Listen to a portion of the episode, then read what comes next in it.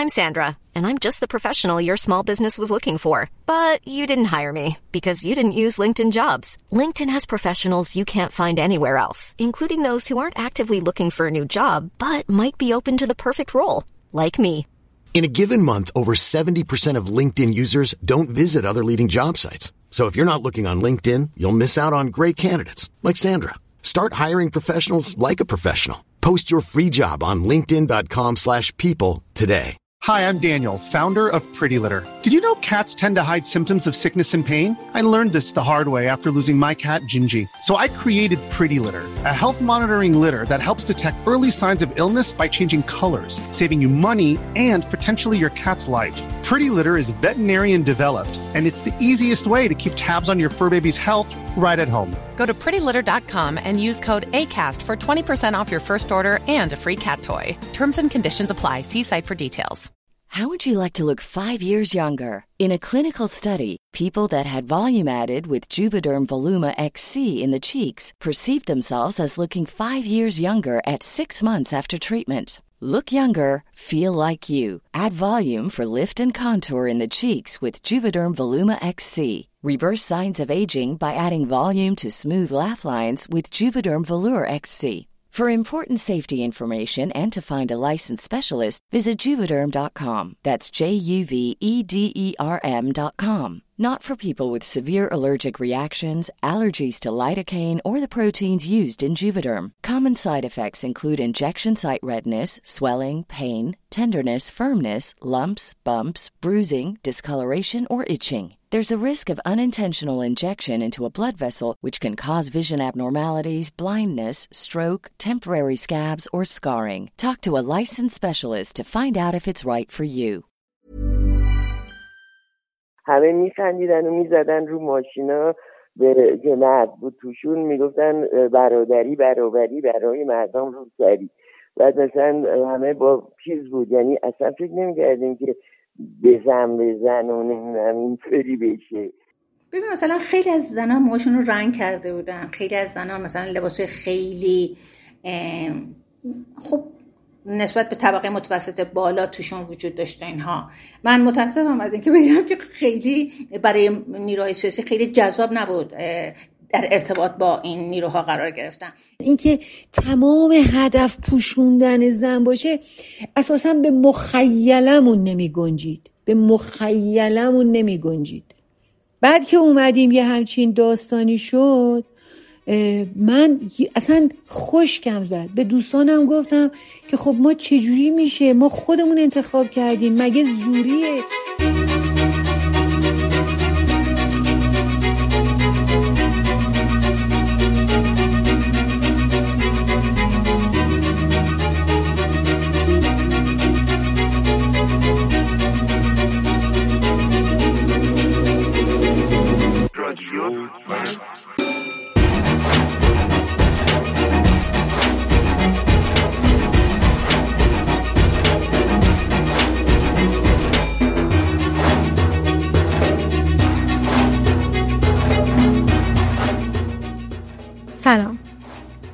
28 مین قسمت رادیو مرزه.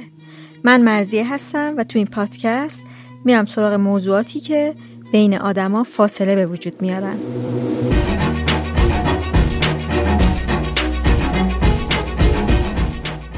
این قسمت درباره فاصله ایه که یه اتفاق به وجود آورده. تظاهرات زنها علیه حجاب اجباری در اسفند 57 با کسایی صحبت کردم که تو اون تظاهرات شرکت داشتن و از تجربه خودشون در مواجهه با اجباری شدن حجاب گفتن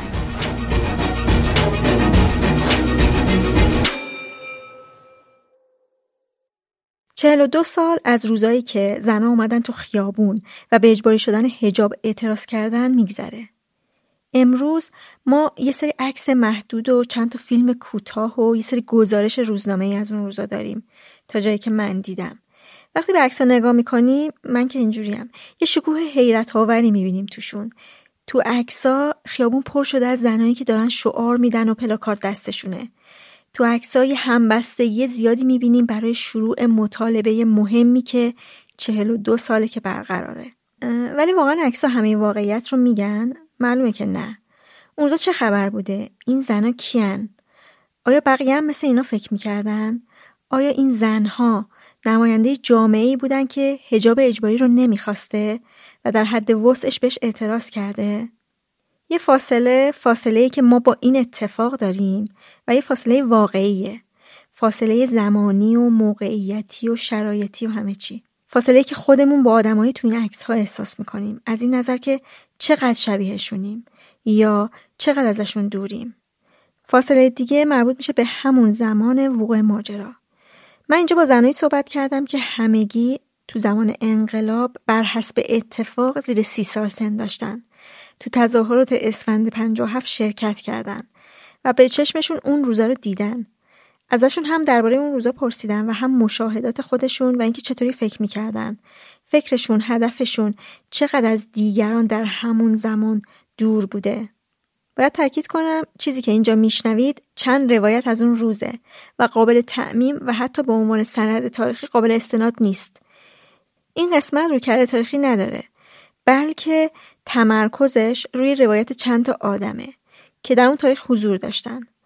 آدمایی که امروز بعد 42 سال طبیعیه که همه چیز رو دقیق و کامل به یاد نیارن یا واقعیت تو ذهنشون دقیقا همون چیزی نباشه که اون روزا بوده. کمان که تو همون روزا یا اصلا تو تمام اتفاقا. تجربه یه آدم از اتفاقی با تجربه یه آدم دیگه از همون اتفاق متفاوته. بنابراین این قسمت از نظر تاریخی همونجور که گفتم قابل استناد و دقیق نیست و به تاریخ هم چندان وفادار نیست. یه توضیح هم باید درباره این بدم که تو این پادکست من از همون قسمت های اول تصمیم گرفتم که آدما رو با اسم کوچیک معرفی کنم. هم به خاطر اینکه اسم کوچیک وزن رو از روی عنوان ور میداره می‌ذاره روی حرفی که آدما دارن می‌زنن. یه دلیل دیگهش اینه که اسم کوچیک حریم شخصی آدما رو حفظ می‌کنه و اونا رو مسئول نگه میداره از جستجو شدن و کنکاش بیشتر در موردشون. و همین که اسم کوچیک به آدم حس برابری و نزدیکی بیشتری میده. شنونده حس نزدیکی بیشتری می‌کنه با اون روایت و اون راوی. اینجا هم مهم نیست که آدما به اصطلاح صاحب عنوان هستن یا نیستن. تجربه و حرفشونه که مهمه. و این رویه رو من سعی کردم که حفظ کنم. تا امروز در رادیو مرز کسی اسم مستعار نداشته. که اگه داشته باشه حتما اعلام می‌کنم این موضوع رو. چون فکر می‌کنم که اسم گرچه همه هویت نیست اما بخش مهمی ازشه. شنونده می‌دونه که آدمی با این اسم و این تجربه در دنیا وجود داره و ساختگی نیست. اصرارم برای اینکه از صدای خود آدما تو پادکست استفاده کنم. نه صدای تغییر پیدا کرده یا صدایی که داره تجربه یه آدم دیگه ای رو تعریف می‌کنه هم به همین دلیله. مقدمه زیاد شد بریم سر اصل مطلب. البته باید یه مقدمه تاریخی هم بگم که باز چیز دقیقی نیست و خیلی هم وفادار به ترتیب وقوع اتفاقات نیست. می‌خوام که فضا دستمون بیاد. پنجشنبه 17 اسفند 1357 مصادف بوده با 8 مارس که روز جهانی زنه. روز مهمی که گذاشته شده برای یادآوری حقوق زنان که در زمان حکومت پهلوی تاکید روی این روز و برگزاری مراسم و اینا توش ممنوع بوده. روز زن و روز مادر 17 دی بوده که روز تولد مادر محمد رضا شاهه. کمتر از یه ماه از وقوع انقلاب میگذره و گروه ها و تشکل های زنا تصمیم می‌گیرن که برای این روز برنامه داشته باشن. از همه هم دعوت می‌کنن که طی مراسم های مختلفی که عمدتا تو دانشگاه ها و چند تا مدرسه و برگزار می‌شده شرکت کنن. برنامه شامل سخنرانی و راهپیمایی و اینا بوده. اما همزمان با 8 مارس اتفاق دیگه ای تو خیابون تهران داره میفته تظاهراتی به صورت خودجوش در اعتراض به اجباری شدن هجاب توسط زن شکل می‌گیره که بر حسب اتفاق مصادف بوده با 8 مارس بر حسب اتفاق. در هفته های اخیر چند تا اتفاق افتاده که باعث شکلگیری این تظاهرات شده. از ماهای قبل از انقلاب زمزمه های هجاب شروع شده. تو مصاحبه هایی که فعالی های مذهبی انقلابی می‌کردن تو تظاهرات هایی که نقش مذهبی ها پررنگ میشه و زنهای با هجاب بیشتری شرکت می‌کنن. خبرنگارا هم این موضوعشون بوده و میپرسیدن از انقلابیون مذهبی که نظر شما درباره هجاب چیه و آیا راسته که شما می‌خواید زنای ایران رو با هجاب کنید بعد انقلاب؟ و اونا هم هر بار ضمن تاکید بر اینکه شعونات اسلامی باید حفظ بشه و زنها باید افت و اسمت خودشون رو حفظ کنن تاکید می‌کردن که هیچ اجباری در حجاب نیست. ولی همون روزای اول بعد انقلاب مسئولان ورزشی میگن که ورزش زنها باید جدا بشه. تماشاچی هم باید زن باشن. لزومی نداره مردا بیان تماشای ورزش زنها یا داور باشن اصلا. همون روزا مدیر کل آموزش و پرورش میگه که مدارس مختلط تهران باید منحل بشه و مدرسه ها دیگه باید تک جنسیتی باشن.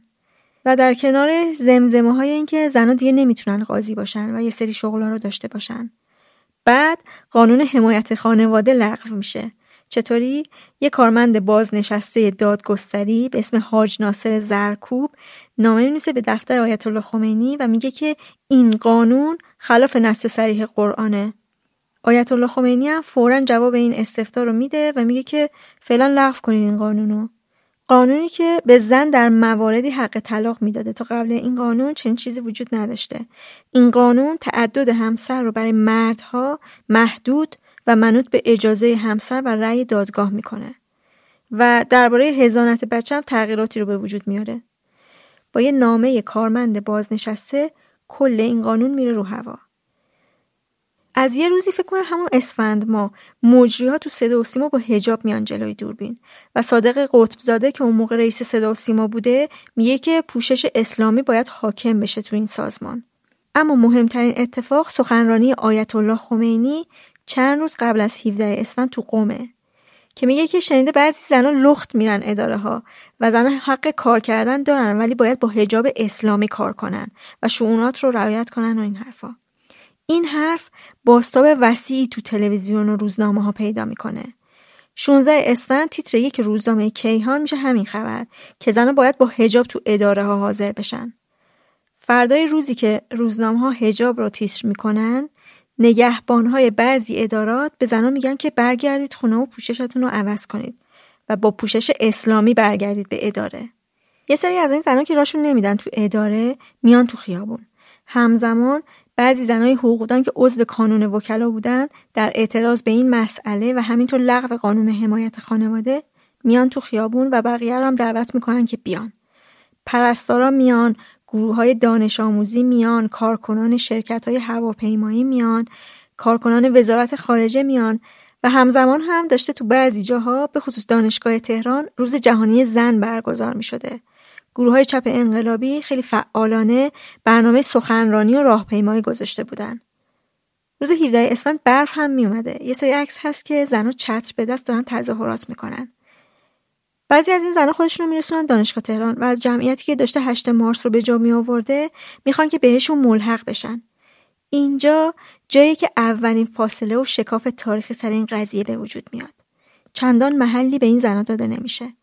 و اگه از گروه های چپ هم کسی بهشون ملحق میشه تصمیم شخصی خودش بوده. پنج روز تظاهرات ادامه پیدا می‌کنه. فکر می‌کنم دو روز جلوی دانشگاه تهران یه روز جلوی کاخ دادگستری یه روز جلوی صدا و سیما و یه روز هم جلوی نخست وزیری. باز میگم که دقت چندانی از نظر توالی و ترتیب اتفاقات تو این حرفای من نیست. فقط می‌خوام که فضا رو توضیح بدم. گروه های حزب به زنها حمله می‌کنن و یه سری رو با شیشه شکسته و زنجیر و چیزای دیگه زخمی می‌کنن. تیر هوایی شلیک میشه. علیه زنها با کلمات رکیک شعار داده میشه. تظاهرات تو شهرهای دیگه هم را میافته. سنندج و تبریز و اصفهان و آبادان و چند تا شهر دیگه. اکرم اون زمان دانشجوی دانشگاه تهران بوده و تازه ازدواج کرده بوده. ولی تظاهرات در ارتباط با مسئله حجاب اجباری برمیگرده به مقطعی که در 16 اسفند آقای خمینی توی پیامی مطرح می‌کنن که از فردا زنها نباید حالا واژه اینو به کار که زنها نباید لخت بیرون بیان و باید با حجاب اسلامی در محل حاضر بشن. زنها حق کار کردن دارن اما باید حجاب رو رعایت بکنن. من اون موقع دانشجوی سال دوم رشته تاریخ دانشگاه تهران بودم و همون روزها در واقع 16 اسفند و 17 اسفند و اینها یک تظاهرات قرار بود برای جنبش زنانی که در سراسر کشورهای غربی انجام می‌شد برگزار بشه. من شنیدم که در این تظاهرات قراره که جلوی دانشکده فنی انجام بشه و خودم سعی کردم به اون قسمت برسونم و دیدم که تعداد زیادی زن دیگه هم تو این تظاهرات هستن که کاملا مشخصه که از فضای خارج دانشگاه هستند و دانشجو هم نیستن. ولی اون تظاهراتی که من شرکت داشتم روز برفی بود یعنی روز 17 اسفند روزی بود که برف آمد ما جلوی دانشکده فنی بودیم و بعد از جلوی دانشکده فنی زنا بعد از اینکه تظاهرات کردن و شعار دادن اینها راه دادن جلوی در دانشگاه. حدودا فکر می‌کنم 500 نفر بیشتر نبودن. شاید هم کمتر. و بعد راه دادن به طرف دانشگاه تهران و به طرف میدان فردوسی رفتن. اون موقع برف زیادی اومده و از این جنبه برف شدن مونده. که تعداد زیادی پسر بچه دورور تظاهرات ما بودن. کسایی بودن که همین روزای تظاهرات خیلی میومدن و یه جور چیز بود دیگه یه جور سرگرمی بود واسه اینها. و توی برفا سنگ می‌داشتن و به طرف ما پرتاب می‌کردن که خود به اتفاقا یکیش خود به لباس من. ما هم توی دنبال اینا متا با یه فاصله می اومدم اینها. اینکه اینها بعدا کجا رفتن رو من ادامه ندادم. ولی من حدود 200 متری تا میدون فردوسی باشون رفتم و بعد هیچ هدایتی نبود. یعنی من درکم اینه که خیلی اینها منسجم و سازماندهی شده وجود نداشتن. یعنی اینها مثلا تو محیط کار گفتودن که بریم مثلا تا به حال هر جا می‌رفتیم تظاهرات می‌کردیم عمدتا هم دانشگاه تهران بوده. این دفعه بریم دانشگاه تهران. اومده بودن. ولی اینکه بعدا برن کجا رو نمی‌دونم. ولی در یکی از همون روزها روزهای بعدش در واقع تصمیم گرفتن که به جای درستی برن یعنی برن دادگستری کسی که داره در واقع قانونش رو می‌نویسه و احتمالا قانونش رو خواهد نوشت که مثلا اجبار بکنه به حجاب و اینها. من خودم یادمه که از یکی از فاصله ها بودن ولی دنبال می‌کردن. یعنی برام جالب بود کلا اینکه فقط اینا همشون زن هستن. چون قدیم تظاهراتی که تو موقع توی دانشگاه ها انجام می‌شد مثلا ترک ها می اومدن به حقوق ترک ها مثلا تظاهرات می‌کردن. نیروهای متعدد کرد ها بودن کتاب فروشی های بسیار زیادی تو اونجا تو دانشگاه برگزار می‌شد. ولی این تظاهرات با تظاهرات دیگران فرق می‌کرد. زنا فقط بودن. ببین مثلا خیلی از زنا موهاشون رو رنگ کرده بودن. خیلی از زنا مثلا لباس خیلی خب نسبت به طبقه متوسط بالا توشون وجود داشته اینها. من متاسفم از اینکه بگم که خیلی برای نیروهای سیاسی خیلی جذاب نبود در ارتباط با این نیروها قرار گرفتن. یعنی نیروهای سیاسی یک جور مطلق نگری توی ایده هاشون هم داشتن دیگه. یعنی این هم ما شاید اگر بخوایم مقایسه بکنیم همون موقع همین زنا در تظاهرات بر علیه بر علیه, بر علیه کنار گذاشتن بختیار هم حضور داشتن که نیروهای سیاسی اونجا شرکت نکردن. اگر تظاهرات رو نگاه بکنیم یک تعدادی از زنا هستن که در واقع از حضور بختیار حمایت می‌کنن در همون حکومت محدودش. اونها هم یه زنانی هستن که اونها متوجه شده بودن که این محدودیت ها در واقع محدودیت هایی که قرار که توسط حکومت جدید گذاشته بشه چقدر ممکنه خطرناک بشه اینها.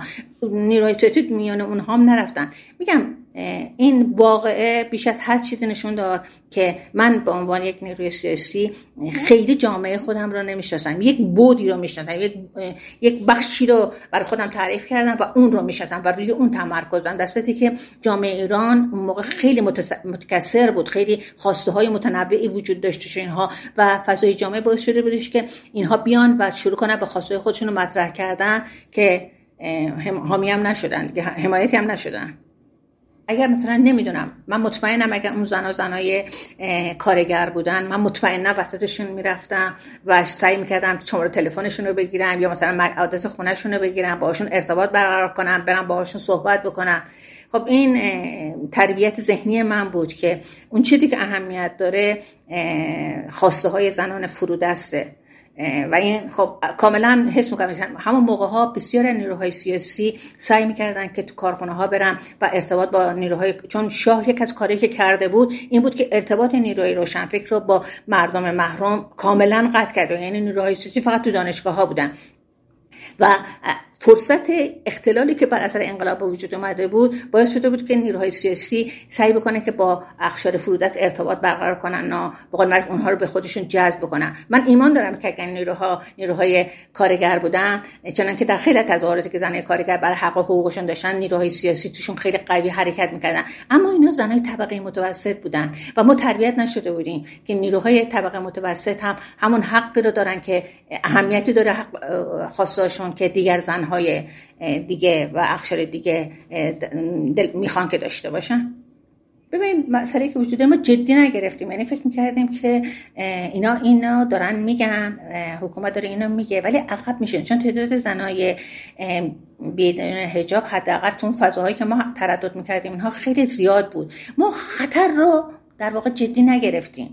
و فکر می‌کردیم که مردم عقب نشین کنن البته عملا هم عقب نشستن. یعنی اگر شما با تاریخ اون موقع نگاه بکنی مسئله در سال 57 آخر سال 57 انجام شد. اما قانون مجازات برای بیهجابی سال 63 عملی شد. یعنی تو این سه سال این کش و وجود داشت. و خانم های جلسه ای بودن توی خیابونا کوچه ها مدام تذکر می‌دادن. تذکرشون بعضی موقع ها خیلی نرم و ملایم بود. بعضی موقع ها مثلا گیس آدم موی آدم رو میکشیدن هل می‌دادن و غالبا اینها خانمایی بودن که سعی می‌کردن با امر به معروف و نهی از منکر این کارو پیش ببرن. بعد موقع حرکت خیلی خشنتر بود. مثلا من خودم یادمه که سال 61 بود. از میدون ونک رد می‌شدم یک پسری لباس آستین کوتاه تنش بود. یه عده اونجا بودن که رنگ سیاه به اون قسمتی که آستین نداشت روی دست پسرا کشیدن. یعنی من خودم دیدم اینو که کاملا مابقی دست رو سیاه کردن و طرف ول کردن که بره. یعنی یه همچین حرکت های تند و غریزی هم وجود داشت. ولی میگم سه سال طول کشی و تا اینکه برای حضور زن بیهجاب توی چی دستگیر بکنن و زندانی بدارن و قانون پیگیری بکنه و مجازات بده. از اکرم پرسیدم که وقتی اون روزا رو دید آیا نظرش درباره مسئله بودن یا نبودن هجاب تغییر کرد؟ خودش کی با هجاب شد؟ والا ما تا سال 59 که دانشگاه باز بود همچنان بی هجاب اومدیم. یعنی من اصلا یادم نمیاد که هجابی سرم کرده بودم و اینها. از سال 59 دانشگاه بسته شد تا سال 61 برای انقلاب فرهنگی. من یادمه که سال 61 که اومدم یک روسای کوچیک سرم بود که برم ثبت نام بکنم برای دانشگاه.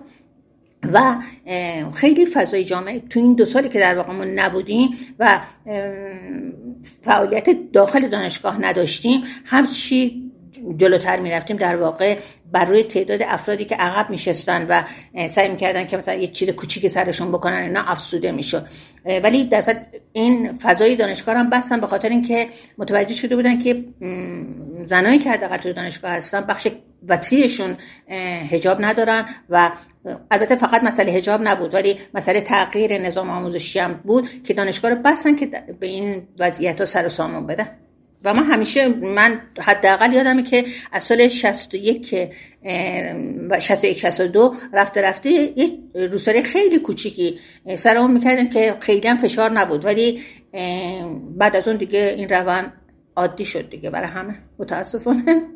بله به نظر من من خودم تجربه خاصی را داشتم ولی در طی خیابون می‌دیدیم که مثلا این خانمها به طور جدی سازماندهی شده بودن خانم های محجبه ای بودن که سازماندهی شده بودن و برخوردهای فیزیکی انجام می‌دادن با کسایی که دست موهاشون بلند بود و روزایی سرشون نکردن و دختری جوان خیلی زیاد بودن و با اینها برخورد می‌کردن. متها خود من شاهد اینکه کسی رو دستگیر بکنن و ببرن نبودم ولی مساجد محلات در واقع یک بخششون فعال شده بودن و نیروهایی رو تربیت می‌کردن و سازماندهی می‌کردن برای اینکه تو محلات بچرخن و سعی کنن که این زنان رو در واقع کسایی که متمرد هستن بخور خودشون و حجاب رو رعایت نمی‌کنن باشون برخورد بکنن.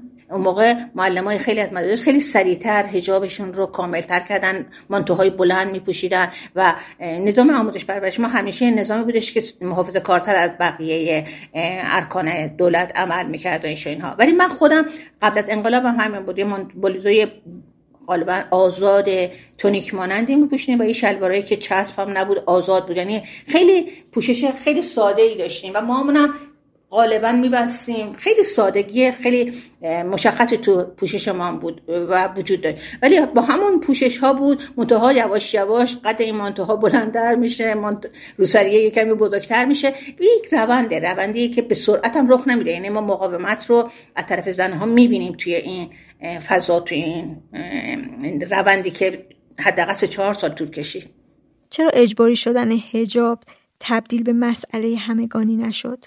اولا ما در یک دوره اعتصابات کارخونه ها تعطیلی کارخونه ها وجود داشت. کلی سرمایه داشت کشور خارج می‌شد بر اثر انقلاب. همه اینا یک ناامنی اقتصادی برای خیلی از خانواده ها به وجود آورده بود بسیار از مغازه ها ماه های طولانی به خاطر تظاهرات و راهپیمایی ها بسته شده بود. همه اینا نیاز این که برگردیم به سر زندگی عادی اشتغال خودمون رو داشته باشیم. حالا یه روسری که مثلا کسی رو نکشته نونت باشه کافیه. یعنی این بحث خیلی میان مردم انجام می‌شد.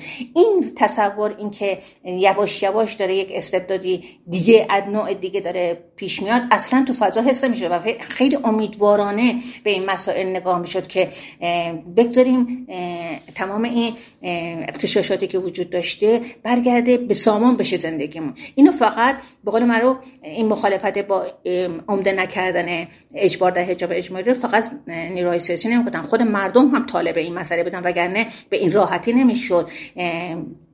چهل سال آزاد بودن پوشش رو تو جامعه از بین ببرین. یک نیازهایی وجود داره یک شرایطی وجود داره که خود مردم هم میطلبیدن یه همچین مسائلی رو. و بعد واقعا فکر می‌کردین که خب مثلا حالا یه بیبندباری های توسط اسلامی ها پخش می‌شد که توی شرایط وجود داره. مثلا زنایی بودن که در بعضی از محلات شهر مثلا مینی هایی میپوشیدن که اینا اصلا نیروهای مذهبی بر نمیتابیدن دوست نداشتن و فکر می‌کردن که بعد جلوی اونا گرفته بشه. در که اونهایی که حالا به زعم اونها پوشش مثلا اوریان داشتن تعداد بسیار محدودی بودن. بخش وسیع از مردم پوشش های خیلی معمول یا عادی داشتن اینها. اما تبلیغات انقدر وسیع شده بود که مردم قانع شده بودن که بهتره که در واقع یک سر سامانی به این پوشش داده بشه. اینطوری ولنگوار نباید بشه.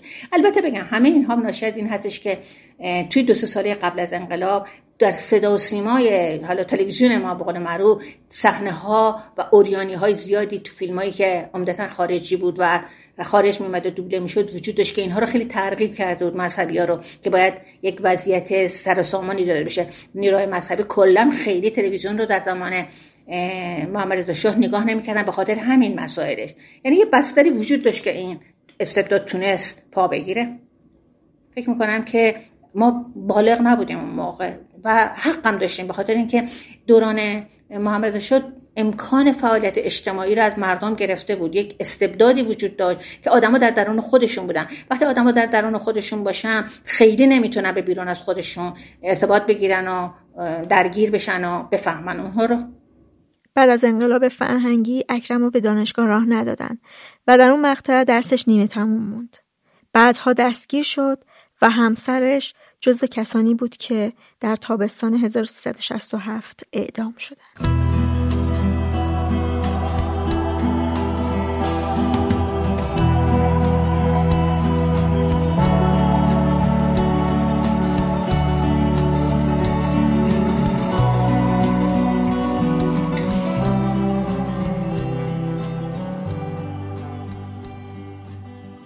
وقتی زنها تظاهرات خودجوش می‌کنن از تریبون های مختلف و بخصوص از تلویزیون اینطوری القا میشه که این تظاهرات تظاهرات سلطنت طلباست. تلویزیون از پنج روز تظاهرات یه فیلم چند دقیقه مونتاژ شده پخش می‌کنه که بگه اینا مردم نیستن. اینا سلطنت طلبن اینا زنهای معلوم الحالن و مزدور کارخانجات لوازم آرایش آمریکان. خیلی هم این رو باور می‌کنن و فاصلهشون رو هرچه بیشتر حفظ می‌کنن با اون آدم ها و اون تظاهرات. روزیتا وقت انقلاب 16 ساله بوده و هنرستان می‌رفته. تو اون حالا 7 ده ماه یه سال آخر به صورت اکتیو فعالیت داشتم در همه مثلا رویدادهایی که بود دیگه از نمی‌دونم شب شعرها برای من شروع شد که سال 56 بود. بعد دیگه هی به صورت پراکنده تظاهرات مختلف و خیلی هم موضوع برام بسیار بسیار جدی بود. خیلی خودم رو جدی گرفته بودم. و خب خیلی هم گرایش چپ داشتم. دیگه این گرایش مذهبی نداشتم. خانواده هم خانواده مذهبی نبودن هیچ کدوم. حالا فعال سیاسی هم نبودم. یه گرایشات آزادی خواهانه ای داشتن. و خب کسی هم در خانواده ما با هجاب نبود شاید به غیر از مادر بزرگام. در نتیجه حالا موضوع در واقع هجاب هم خیلی برای من بولد نبود که واقعا حداقل انقلابیون چپ بقیه هم که خب همینطور هیچ فکوسی روی هجاب نداشتن. یعنی بارها برای مثلا شرکت در تظاهرات قبل از 22 بهمن اگر لازم بود مثلا ممکن بود با روسری بریم.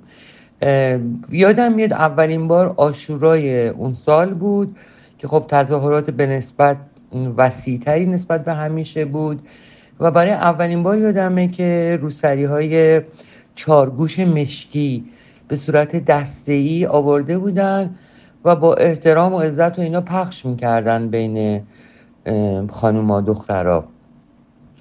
و ما می‌گرفتیم و خب به احترام روز آشورا بود و اینا سرمون می‌کردیم. یعنی مثلا اونجا چیز نمی کردیم که مثلا نه حتما هم باید بیهجاب باشیم. این رویکرد ادامه داشت. یعنی حتی بعد از انقلاب هم حالا اون یکی دو سالی که مثلا تظاهرات و روزنامه فروختن و اینا آزاد بود. خیلی از این دوستان یا خود من برای مثلا شرکت در یک رویدادهای اینجوری حاضر بودیم که روسری سرمون کنیم. حالا علاوه بر روسری جوراب کلوف نمی‌دونم دامن دراز نمی‌دونم چی لباس گله گشاد همیشه که بتونیم مثلا حضور موجه تری در بین مثلا مردم داشته باشیم یا اون گروهی که در واقع هیچ اولویتی برای هجاب وجود نداشت. بارها مثلا گفته شده. حتی اگر که مثلا تاکید می‌شد گفتیم خود ما می‌گفتیم که خب این الان چیز نیست. مثلا اولویت نداره. اولویت با مبارزه حالا ضد امپریالیستی بود بعد از انقلاب و همچنین مثلا مبارزه طبقاتی. مدیر ما یه خانم بود دختر تیمسار قرباقی خانم قرباقی که خیلی هم مثلا تحصیل کرده فرنگ بوده نمی‌دونم. پدرش هم بالاخره از نظامیه عالی رتبه ارتش شاه بود و اینها.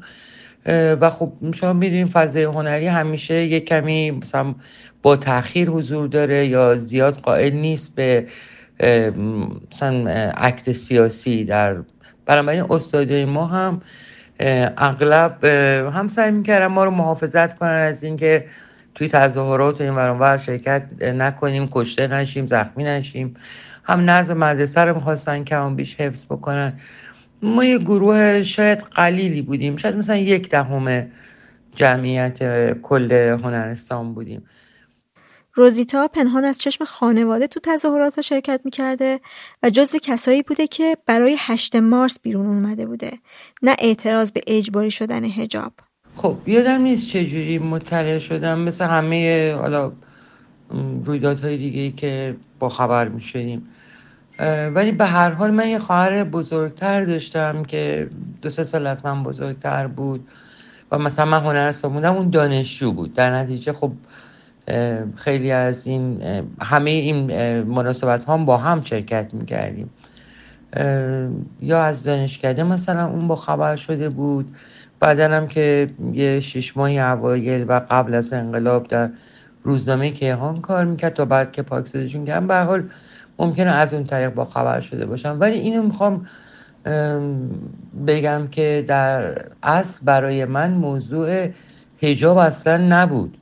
موضوع هشت مارس بود.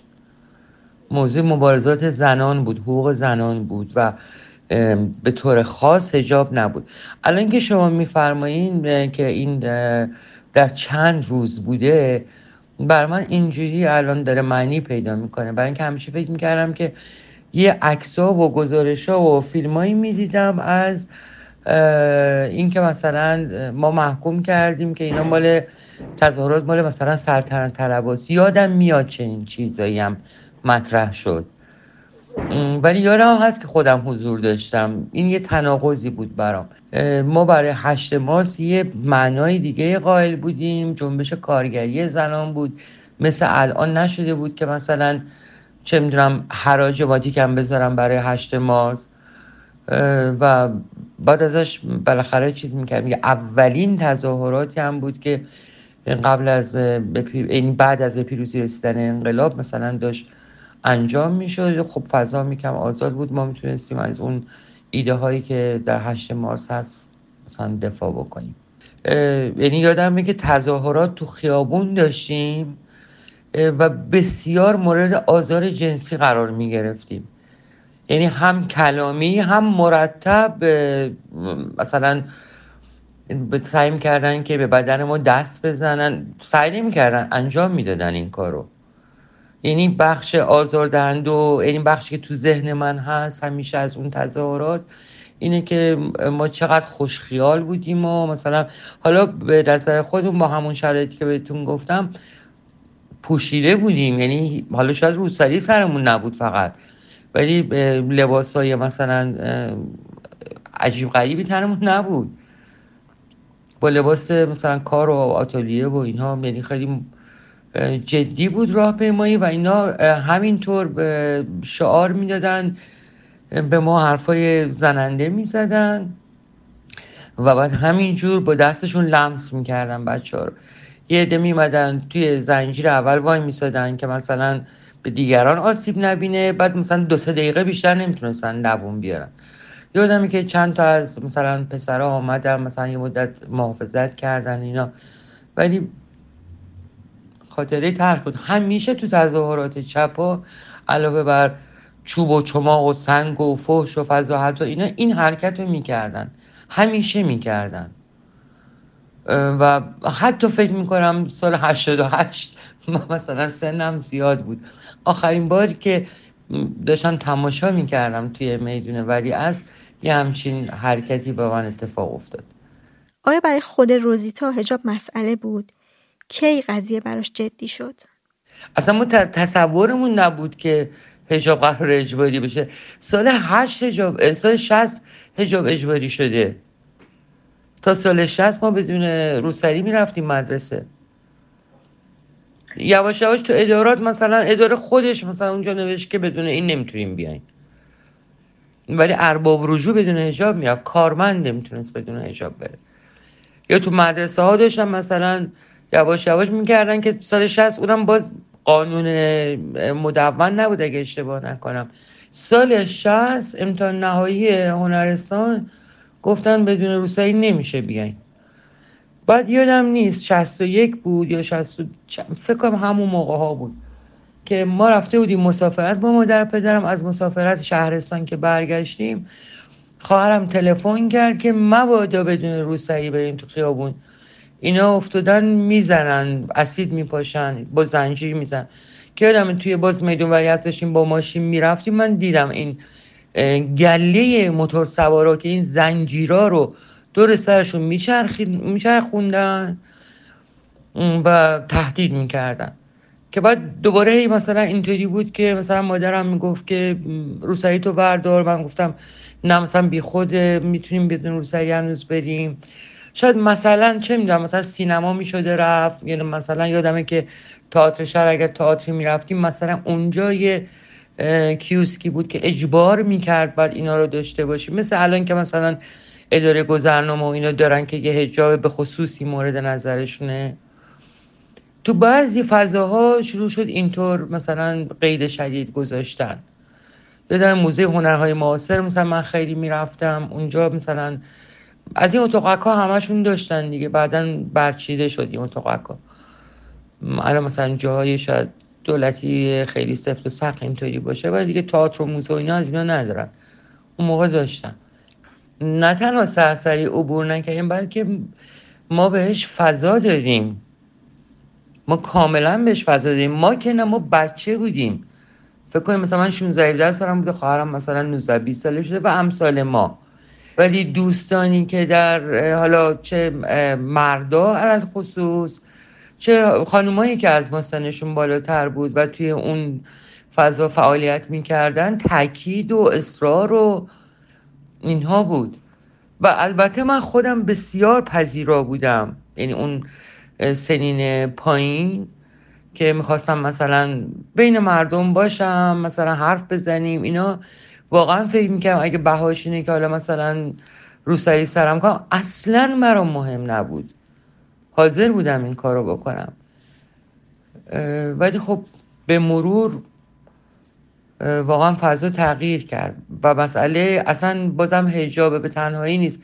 کل مسائلی که حقوقی که از زنان ضایع می‌شد و میشه خیلی برام در واقع اولویت پیدا کرد. بعد نگاه می‌کردم که ما خودمون پله پله پله این اجازه رو دادیم که این اتفاق بیفته و این یه چیزی بود که مثلا برای نسل بعدی هم بهاشو دادن و تفلکی و عذاب کشتن. ولی مسئله ای که هست اینه که نسل بعدی اون ترس های ما رو نداشتن خوشبختانه. و تونستن بهش مسلط بشن.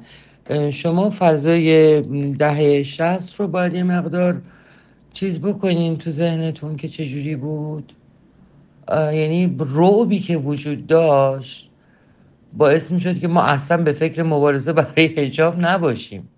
از روزیتا پرسیدم که وقتی به عکس های اون تظاهرات نگاه می‌کنه چقدر تغییر در خودش می‌بینه؟ اولا این عکس ها خیلی دیر در اومد. 20 سال آزگار 25 سال آزگار ما نگاه می‌کردیم به عکس ها و می‌دیدیم هیچ نشانی هیچ نشانی از حضور ما کلا توی انقلاب نیست. نه فقط تو اون روز. بالاخره یه عالمه دخترای جوون و خانوما بودن در تظاهرات که بدون روسری بودن. الان شما می‌بینید عکس مثلا پرستارا رو که توی بالکن وایسادن تو روزای انقلاب یا اصلا اینا داشتن توی خیابونا میدویدن مجروح جمع می‌کردن. و یه عالمه حالا آدمای دیگه. از هر گروهی بودن دیگه. 20 سال 25 سال هیچکی عکس رو ندیده اصلا نفهمیده. ما پیر شدیم از این رفتیم. تازه مثلا داره اونم خیلی محدود. ببین چقدر عکس بوده که گم و گور شده پاره پوره شده سوزونده شده از سرسشون و چیزای اینجوری. و الانم اونقدر که فوش می‌خوریم که چرا انقلاب کردین؟ تشویق نمیشیم که چرا هشت ماست تظاهرات کردیم می‌دونی؟ یعنی همش یه مذمتیه رو سر ما.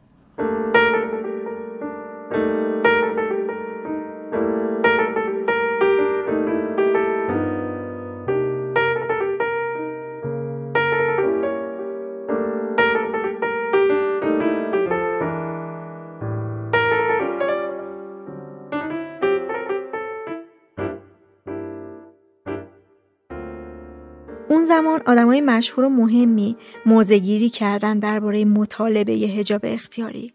سیمین دانشور 19 اسفند یعنی همون روزایی که زنها در خیابون داشتن تظاهرات می‌کردن تو روزنامه کیهان مقاله نوشت و گفتش که در چنین برهی هجاب نباید مسئله ما باشه و موجب تفرقه بشه و ما الان بیشتر از همیشه به وحدت نیازمندیم. هما ناطق که استاد مطرح تاریخ بود با اینکه جلوی دادگستری در جمع زنها گفته بود که ما با هجاب مخالف نیستیم بلکه با اجبار در هجاب مخالفیم تو همون سخنرانی از زنها خواست که برگردن خونه هاشون چون مبارزه با امپریالیسم اولویت بیشتری داره. پوران شریعت رضوی همسر علی شریعتی هم چند وقت بعد توی یه سخنرانی گفتش که شاکیه که اینقدر در مورد حجاب ازش سوال می‌کنن چون مسئله نباید حجاب باشه و مورد سوال قرار بگیره اینقدر مسئله فقر مردمه و مشکلات دیگه.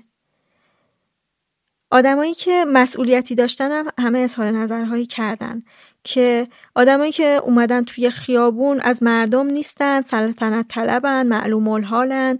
هم بازرگان اون موقع صحبت کرد در مورد این قضیه که اون موقع نخست وزیر بود. هم آیت الله طالقانی صحبت کرد. هم بنی صدر از طرف طالقانی صحبت کرد. هم صادق قطبزاده صحبت کرد. آدم صحبت می‌کردن و موضع گیری می‌کردن و نظرها هم این بودش که این الان مطالبه نیست این الان قضیه اصلا هجاب نیست. اینا کیان اومدن تو خیابون؟ اینا از مردم نیستن اینا می‌خوان تفرقه افکنی کنن و این صحبت ها از همه این آدما فکر می‌کنم تنها کسی که چند سال بعد لفظ خیانت رو درباره حرفهای خودش به کار برد هما ناطق بود. گفت من با اون حرف ها به زنهای ایران خیانت کردم. چون اون کسی که به تو میگه چی بپوش همونیه که فردا به تو میگه چگونه بیاندیش. اما تو اون تظاهرات فقط زنهای بیهجاب حضور نداشتن عکساش هست. زنهای چادری هم بودن یا زنهایی با روسری. گرچه تعدادشون خیلی کمتر از زنهای بیهجاب بوده. مینو یکی از کساییه که با هجاب تو اون تظاهرات حاضر شده. 25 سالش بوده. قبلش به واسطه اعتباری که پدرش تو حسینی ارشاد داشته جذب جلسات دکتر شریعتی شده بوده. اقبال و استقبال فوقلاده می شد و این تعجب آور بود. زمانی که دقیقا مذهب سرکوب می شد یا تحقیر می شد چنین استقبالی از حسینی ارشاد یعنی بودن بچه ها دوستای ما که عصر پنجشنبه بلیت می گرفتن که پنجشنبه کلاس دکتر شهیدی که کلاسش معمولا اون موقع خیلی باز و عام بود مثل سمینارتوری بود شرکت کنن و عصر جمعه یا صبح جمعه دوباره سوار بشن برگردن برن شهرشون که حالا به دانشگاه یا سر درس و بسات مثلا خانواده برسن. اصلا یک جوری ما تحت تاثیر بودیم که باور نمیشه ما لحجه هامون مشهدی شده بود. یعنی با لحجه شریعتی صحبت می‌کردیم. یک احساس بسیار خوبی داشتیم به اینکه ما یه پشتوانه ای داریم ما سنت هایی داریم ما چیزهایی داریم که اینها باعث فخر ماست و به ما قدرت مقاومت در برابر این پوچی و بیهویتی که احساس می‌کردیم اون موقع جریان داره و از توسط حکومت دامن زده میشه احساس می‌کردیم مقاومت می‌کنیم. نکته دیگه هم بچه هایی بودن که در واقع مارکسیست بودن. بچه های مارکسیست که از حزب توده به این ور جریان روشنفکری ایران رو در واقع در دست داشتن و هدایت می‌کردن و بسیار باسواد بودن احساس ما اینجوری بود در برابر اونا هم احساس می‌کردیم که حالا ما حرفایی برای گفتن داریم. اسلام اونقدر بدبخت بیچاره نیستش که حکومت مثلا شاه راجع بهش صحبت می‌کنه. چون بدترین اشکال در واقع مذهب که به خرافه زیادی آمیخته بود رو مطرح می‌کرد و اسمش رو گذاشت مذهب. مثلا خود شاه با وجود اون جست و تیپ و چیزی که داشت می‌گفت آره من وقتی که افتادم از از اسب حضرت عباس منو گرفت. یا مثلا اون موقع زن روز بود و مجلاتی که اینجوری با وجودی که زنها خیلی آزادی انتخاب سبک زندگی داشتن. من توی مدرسه که درس میخوندم معلمامون واقعا هر ده روز یه بار رنگمونشون رو متناسب با رنگ لباسشون یا رنگ سال عوض می‌کردن. همه ما تیپ طبقه متوسط اون چه که می‌تونه زن طبقه متوسط در انتخاب سبک زندگیش کوتاهی نمی‌کرد و رنگ و وارنگ. بنابراین مشکلی به این نظر به این لحاظ نبود که برعکس. زنانی که می‌خواستن قیوداتی داشته باشن به اینها به دیده واقعا تحقیر نگاه می‌کردن. از این نظر بود که حسینی ارشاد بسیار گل کرد و بعد از اون مثلا مسجد جواد اومد یکی مسجد الرحمن توی خیابون ویلا اومد. بچه های بعد که دیگه تحصیلات هم شروع که توی دانشگاه شروع کردن با بچه های چپ که دختران که مارکسیست بودن یا به هر حال اعتقادات یعنی اهل مبارزه سیاسی بودن ولی اعتقادات مذهبی نداشتن که معمولا اغلبشون چپ بودن در اونها یک ما با اونها یک اشتراک داشتیم. سادگی در پوشش. آرایش نکردن رنگ نکردن مو زیر ابرو بر نداشتن لباس بسیار ساده پوشیدن از پیرایه و طلا و جواهر آویزون کردن خودداری کردن. این زن مبارز صاحب عقیده چه مذهبی چه غیر مذهبی قبل از انقلاب یک همچین چهره ای داشت و ما به این پابند بودیم. پابند بودیم که آرایش نکنیم. پابند بودیم که لباسای رنگارنگ نپوشیم. پابند بودیم که بسیار ساده بپوشیم. پابند بودیم که مثلا من به عنوان زن مذهبی که خانواده مذهبی داشتم روسری نداشتم چادر نداشتم ولی دو تا گیس بافته داشتم. توی دانشگاه زنان مذهبی که ساده بودن معلومم نبودا. مثلا ما خودمون اون موقع نه روسری نه چادر نه چیزی ولی مذهبی بودیم. آستین بلند میپوشیدیم یقه کیب میپوشیدیم لباس مینی جوب نمیپوشیدیم. حالا مثلا سر زانو میپوشیدید وقتی کسی شلوارک و مینی جوب میپوشه همین تو سر زانو پوشیدن هم خودش محجب است. مثلا فرم مدرسه خارزمی که بنده اونجا تحصیل می‌کردم کت کت دامن بود کت و دامن بود فرم مدرسه که کت سورمه‌ای و دامن فلانل خاکستری روی کت آرم مدرسه خارزمی و جورابایی اون موقع می‌گفتن بل جوراب شلوالی های مشکی که خیلی هم کلفت نبود. دامن هم سر زانو بود. اگر یه کسی دامن رو می‌کشید بالا تو دبیرستان می‌کشید بالا که راحت میکشیدن بالا و مینی جوپش می‌کردن خب نازم سر صف میستاد اینا رو می‌کشید بیرون دامنشون رو می‌کشید پایین. مینو دانشجو بود که تحت تاثیر آموزه های دکتر شریعتی تصمیم گرفت که هجاب داشته باشه. مثلا بنده 20 سالم بود دیگه که روسری گذاشتم خودم انتخاب کردم. یه روسری کوچک. یه روسری کوچک با یه بلوز شلوار گشاد. یعنی شلوار بلوز گشاد مردونه و یه شلوار گشاد. شلوار جینم نمی پوشیدیم اینا مشترکات ما با بچه هایی بود که چپ بودن. می گفتیم جین نماد سرمایداری امریکاست. و ما ضد سرمایداری بودیم. جین هم نمی پوشیدیم شلوارهای پارچه ای پیرن و شلوار و یه روسری کوچیک هم سرمون می‌کردیم. خب تو فکر کن که تا مثلا امروز بنده گیس بافته و اینا می‌رفتم مدرسه می‌رفتم دانشکده میومدم فرداش مثلا یا چه می‌دونم هفته بعدش که رفتم روسری سرم گذاشتم کیپ این جلو رو بستم و رفتم. خب اول همه فکر کردن که من گوشم درد می‌کنه یا سرم درد می‌کنه. وقتی که من اینو دیگه خیلی هم تصمیمش سخت بود راستشو بخوای. آسون نبود. خب زنان جوانی بودیم. به هر حال باید خودمون رو متمایز می‌کردیم. برای ما این روسری امضا بود. امضا بود. هجاب نبود که اون منو ببینه حالا تحریک میشه حالا من شکلاتم باید توی کاغذ بپیچم. اصلا اینطوری نبود.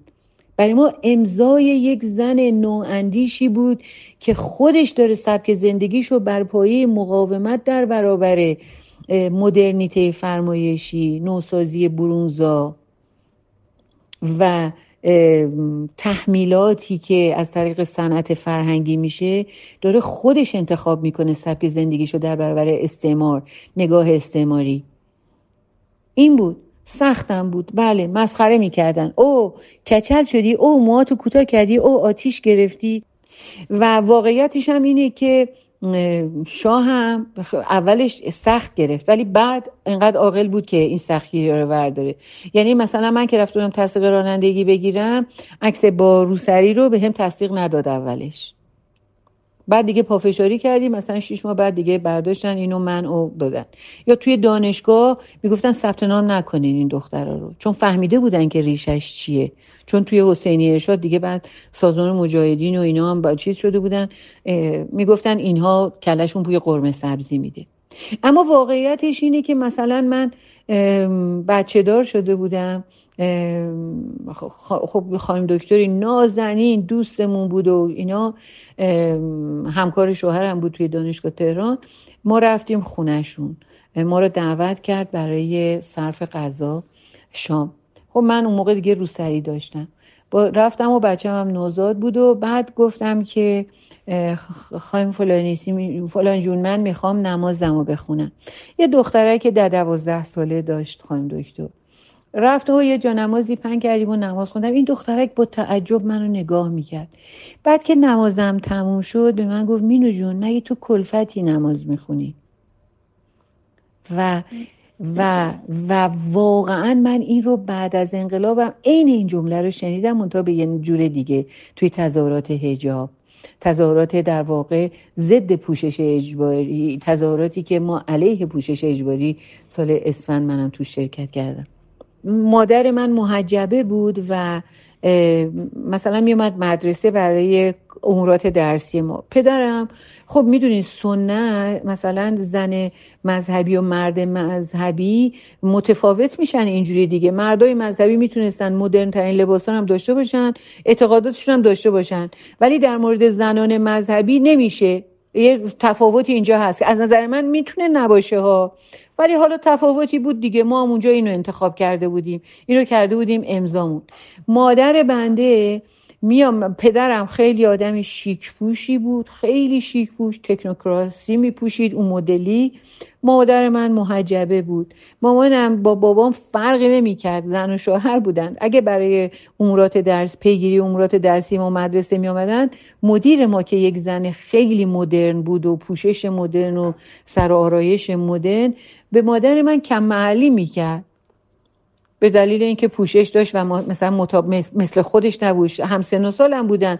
اینا ولی کم محلی می‌کرد. اما پدرم که شیک و پیک می‌رفت تا دم در همراش می‌رفت مشایعتش می‌کرد. آدم اینا رو می‌دید این تحقیرها رو می‌دید. فقط به خاطر عقیده تحقیر می‌شد مذهب. زن مذهبی مرد مذهبی به خاطر حالا مردها کمتر چون می‌تونستن نشون داده نمی‌شد در وله اول. ولی زنها تحقیر می‌شدن. کلفتا کارگرا دور شهریا گرفتارا روسری انگار مال اونا بود. چادر انگار مال اونا بود. تو تهران دارم عرض می‌کنم. اما دیگه نه زنان خیلی مدرن دیگه مفروض قضاوتی که می‌شد بر پایه این پیش فرض بود که زنی که آرایش کرده است و لباس مدرن داره و بیپروا پوشیده و اینا فهمیده تر باشورتر برابرتر دموکراتتر و آزادتر از زنانی هستش که اعتقادات مذهبی دارن. و این چون بر پایه فرم بود. و ظاهر بود و اساسا محتوا نداشت قضاوت صد درصد ظالمانه فریبنده و دروغین بود. تحت تاثیر این فضا یه سری گروه های سیاسی که عمدتا چپ بودن نمی‌خواستن با هجاب که اون رو متعلق به قشر فرودست جامعه می‌دونستن مقابله کنن. یه مصاحبه میخوندم از مینو جلالی تو کتاب خیزش زنان در اسفند 1357 مینو جلالی یکی از فعالای سیاسی زن اون موقع. که میگفتش که هجابی که خیلی از زنها به علت فقر یا عادت سرشون میذاشتن با هجاب اسلامی تحمیلی خیلی متفاوت بوده. می‌گفت مثلا خیلی پیش میومده که تو جاهایی مثل اتوبوس می‌دیدم که زنای چادری دهن بچهشون پستان می‌ذارن و بهش شیر میدن. هجاب زنای زحمتکش هجاب اسلامی نبوده ولی ما به این توجه نکردیم. نمی‌خواستیم با هجاب سنتی مخالفت کنیم. ولی اون رو با هجاب اسلامی که حکومت می‌خواست تحمیل کنه یکی گرفتیم. فکرمون این بود که زدیت با هجاب زدیت با زنای زحمتکش و اخشار سنتیه. من از زاویه اینکه این اعتقاد شخصی است انتخاب شخصی است به اعتراض رفتم شرکت کردم و متاسفانه با کمال تاسف اونجا هم همون حرفی رو شنیدم که اون دختره که در دوازده ساله دوستم گفت. می‌گفتن که مگه ما کلفتیم که رو سری سرمون کنیم. یعنی اینقدر این فرودستی با پوشش مثلا زنانه بیانگر فرودستی سطحی ترین نوع برداشت و قضاوت بود. پوشش. واقعا هم زنانی که اومده بودن نه اینکه می‌خواستن بیبند و بار باشن ولی دوست نداشتن آزادی همین پوشششون رو از دست بدن. کاملا درست بود. امثال من و دوستانم ما که مذهبی بودیم پوششم رو سری سرمون کردیم. هیچ وقت زیر چادرم نرفیم حتی دوستان چادری من عصبانی بودن از اینکه چرا به ما دارین توهین می‌کنین؟ انگاری که ما هم به زور سر کردیم. در که این اعتقاد واقعی ماست این امضای ماست. ما با اینکه زن بره زیر چیز زیر پوشش برای اینکه مرد تحریک نشه اصلا از بیخوبان مخالف بودیم. این امضای سیاسی ما بود. اعتقادی حتی به این معنا نبود. ولی همطور که گفتیم هیچ نیروی سیاسی متشکلی چه چریکا چه سازمان های سیاسی چه جبهه ملی چه نهزت آزادی هیچ کدوم از اینها نیامد پشت زنا بیسته دلیلش هم اینه که گفتمان انقلاب چنان کاریزما داشت و چنان جا افتاده بود که گفتمان این که من نمی‌خوام رو سری سرم کنم یا مثلا آزادم که پوششم و خودم انتخاب کنم جلوی اون تجملاتی به نظر می رسید کوچیک به نظر می رسید کسی دنبال اون نبود. مضافن به اینکه درگیری بود شبها تعدادی زیادی از ها کشته می شدن حالا یا از این طرف یا اون طرف. هرج و مرج بود. اصلا یک نهزتی بود. تبدیل به نظامی نشده بود. ساختار امنیتی پلیسی یا ساختار انتظامی و نیروی انتظامی شکل نگرفته بود و حرف اول و نیروهای انقلابی می زدن که به حالا می‌خواستن انقلاب رو به هر دلیلی حفظ کنن و پاس دارن انقلابی که حاصل هفتاد سال بغزی بود که از مشروطه به اینور مونده بود ترکیده بود. این دیگه نمی‌تونست زیل خورده جنبش هایی مثلا خودشو تعریف کنه. کلان می‌دید از بالا می‌دید. لابد فکر می‌کردن که اگر نیروهای انقلابی خوشفکر مسلط بشن این تبدیل به قانون نمیشه. مضافن به اینکه خود اون زنا هم پاش نیستادن نمی‌تونستن پاش بیستن. هم گفتمانشون در برابر گفتمان انقلاب بسیار بیرنگ و در حاشیه بود و همین که مجبور بودن برای کار کردن تن بدن به اون قدرت انقلابی من فکر می‌کنم. نه نمی‌تونستن نیروهای سیاسی اساسا نمی‌تونستن بیان پشت این مطالبات. برای اینکه خود نیروهای سیاسی نه گفتگوی با هم یاد گرفته بودن نه همکاری کردن با هم یاد گرفته بودن. خود نیروهای سیاسی درون گروهشون بعد از انقلاب انشابات متعددی رخ داد. خودشون تکه پاره بودن شکسته پکسته بودن. نیروی منسجمی نبود. نیروی پیشتاز انقلابی اساسا در جریان یک مبارزه مثلا انقلابی شکل نگرفته بود. بسیاری از نیروها اساسا از اون مشی چریکی و اینها کنار کشیده بودن. دچار مسئله شده بودن. بعد از اینکه انقلاب میشه.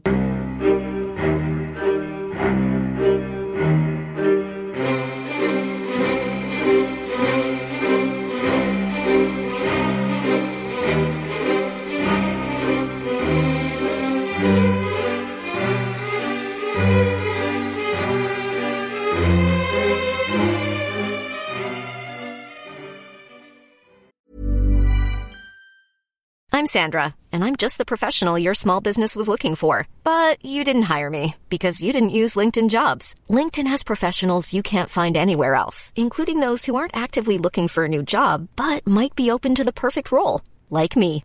In a given month, over 70% of LinkedIn users don't visit other leading job sites. So if you're not looking on LinkedIn, you'll miss out on great candidates like Sandra. Start hiring professionals like a professional. Post your free job on linkedin.com/people today. Hi, I'm Daniel, founder of Pretty Litter. Did you know cats tend to hide symptoms of sickness and pain? I learned this the hard way after losing my cat, Gingy. So I created Pretty Litter, a health monitoring litter that helps detect early signs of illness by changing colors, saving you money and potentially your cat's life. Pretty Litter is veterinarian developed, and it's the easiest way to keep tabs on your fur baby's health right at home. Go to prettylitter.com and use code ACAST for 20% off your first order and a free cat toy. Terms and conditions apply. See site for details.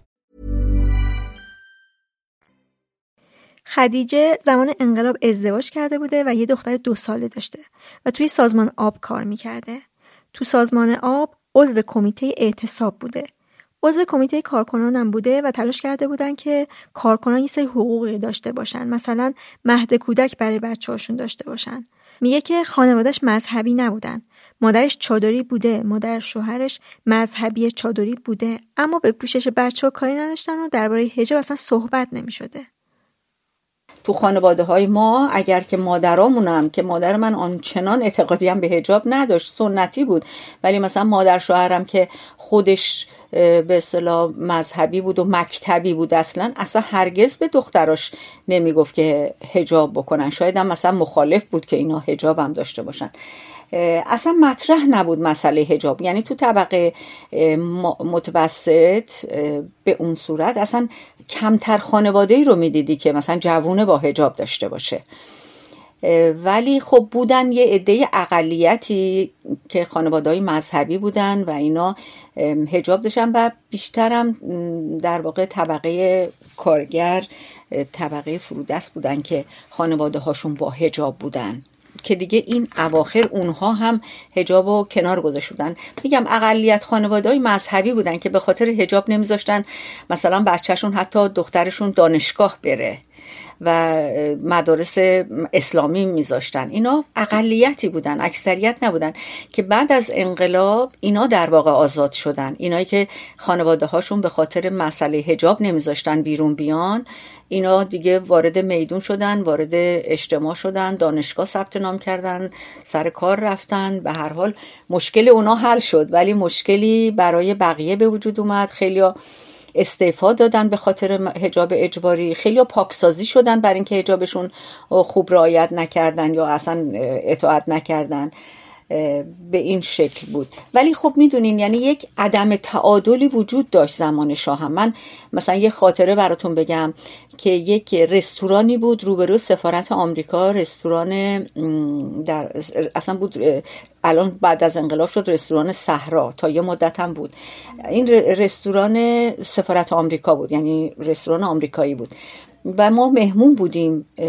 حدود ده نفر بودیم که می‌خواستیم بریم این رستوران و فقط مادر همسر من چادر داشت و ما رو راه ندادن. به خاطر اینکه مادر شوهرم چادری بود گفتن نمیشه اینجا با چادر کسی وارد بشه که اون میزبان ما که خودش تحصیل کرده آمریکا بود و اینا رفتش در واقع با مدیر اونجا چونه زنی کرد. به هر حال ما رو را دادن. و این خیلی توهین آمیز بود که یک خانم مسنی رو به خاطر چادرش که مهمان یک دیه توی جایی را ندن. نه نفر رو را می‌دادن فقط اون خانم که از همه ما مسنتر بود و بسیار خانم محترمی بود. اصلا فقط به خاطر چادرش راه نمی‌دادن به این رستوران. و مشابه این بود یعنی یه عدم تعادلی وجود داشت اون موقع.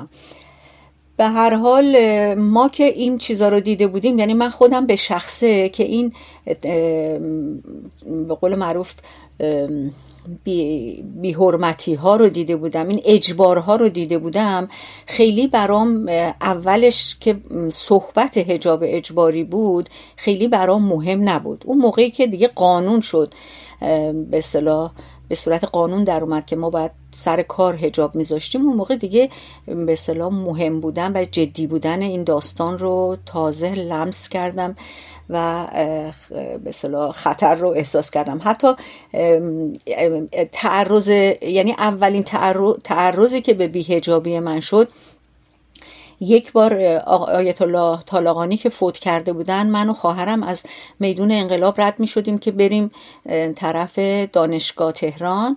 و من خب هجاب نداشتم. اون موقع که هجاب اجباری نبود. یک مردی اومد طرف منو فوش داد که چرا هجاب نداری و اینا که منم به صلاح به اون پرخوش کردم که به تو ربطی نداره اینا. بعد یه خانمی اومد خانم میانسالی بود اومد.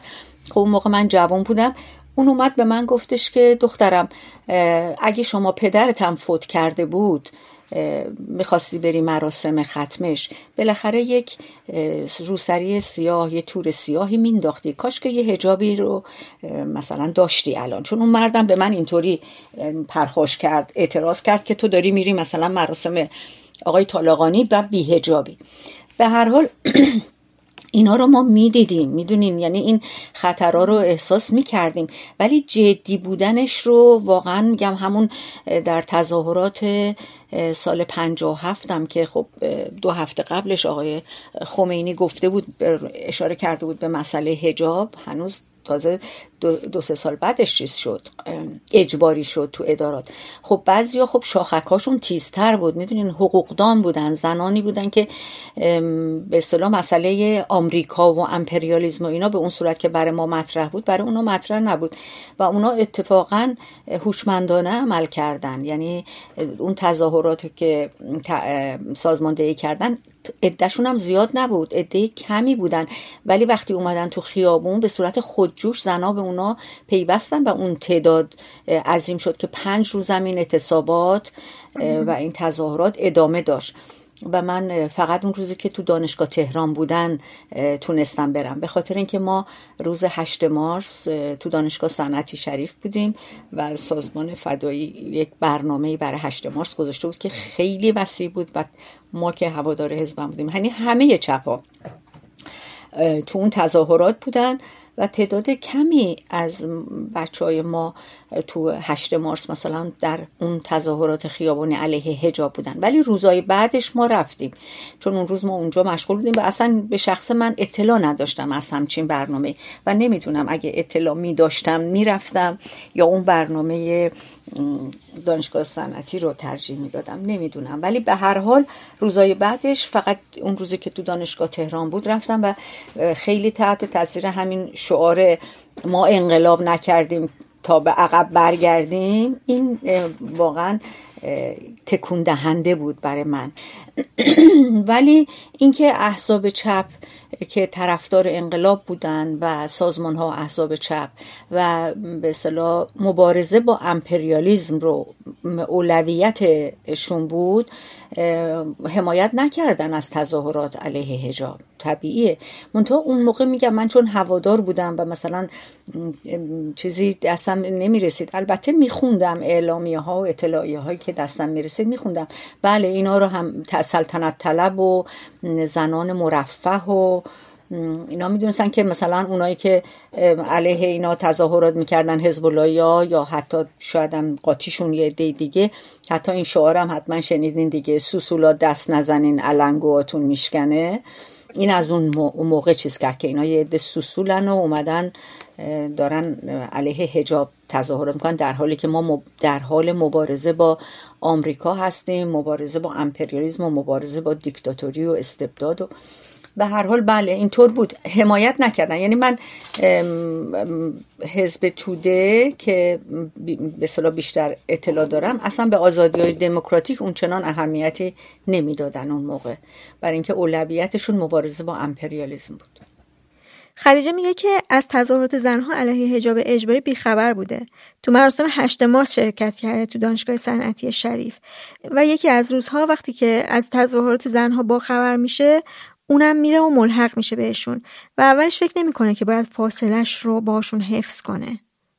من اصلا حس فاصله نمی کردم دوست داشتم برم ولی واقعا وقتی رفتم اونجا مخصوصا تو دانشگاه تهران که میگم اون روزی که رفتم یکی از دوستانم رو دیدم. وقتی دیدم که اینا با این در واقع شدت و هدت و به اصطلاح دارن با خشم و تعصب زیاد دارن این موضوع رو مطرح می‌کنن. مثلا این دوست من که بعدا هم خودش می‌خواست از ایران خارج بشه دستگیر شد و سه سال زندان بود و بعدم آزاد شد و هنوزم داره تو ایران زندگی می‌کنه. دیگه نرفت. یعنی این مسئله اصلا انگار دیگه براش بی تفاوت بود نسبت به این مسئله بعد از آزادی از زندان.